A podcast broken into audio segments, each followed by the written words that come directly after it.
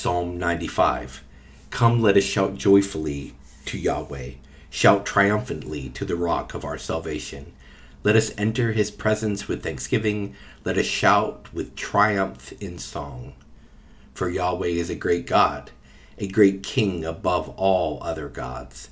The depths of the earth are in his hand, and the mountain peaks are his. The sea belongs to him. He made it. His hands formed the dry ground. Come, let us worship and bow down.